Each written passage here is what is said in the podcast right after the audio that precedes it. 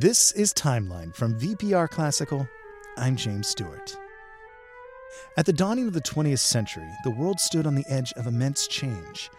No one could have guessed what the next hundred years would bring. Previous centuries saw most composers following specific aesthetic ideals, but music fractured in the 20th century like never before. In reality, we're still trying to figure out where music goes from here. In some ways, the Romanticism of the 19th century never truly ended. Its ideals of emotional expression, looking towards ancient modes and styles, and the promotion of composer as hero didn't disappear. It morphed into various forms and shapes. The post Romanticism of Gustav Mahler and Sergei Rachmaninoff pushed the boundaries of the orchestra and virtuosity. Impressionist composers Debussy and Ravel imitated the visual arts through music. They blurred line and color using unusual scales and harmonies gleaned from history and their own imagination.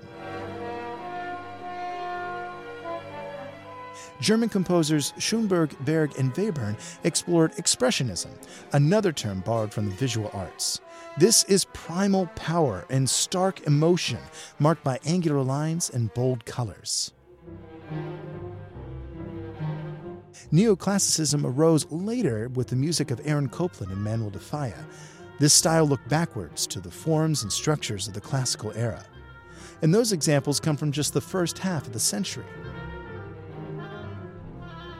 New musical structures were explored in the 20th century. Schoenberg's 12 tone row presented a breakdown of traditional melody, sometimes called atonalism. Later, serialism challenged the rules of rhythm, harmony, dynamics, and almost every element of music. Many consider these movements and developments as alienating to the audience, a departure from the pleasing symphonies of the Romantics. However, it's important to understand the influence of world events on art and music. In one century, the world experienced technological advancement like never before. We saw the birth of air travel, space exploration, broadcast communication, and computers. But we also saw the trench warfare of World War I, the Holocaust of World War II, the development of weapons of mass destruction, the rise of competing social and political systems leading to Cold War. Mr. Gorbachev, And that's just the tip of the iceberg. tear down this wall. The 20th century saw mankind at its most imaginative and daring, and its most destructive. Our art reflects this dichotomy.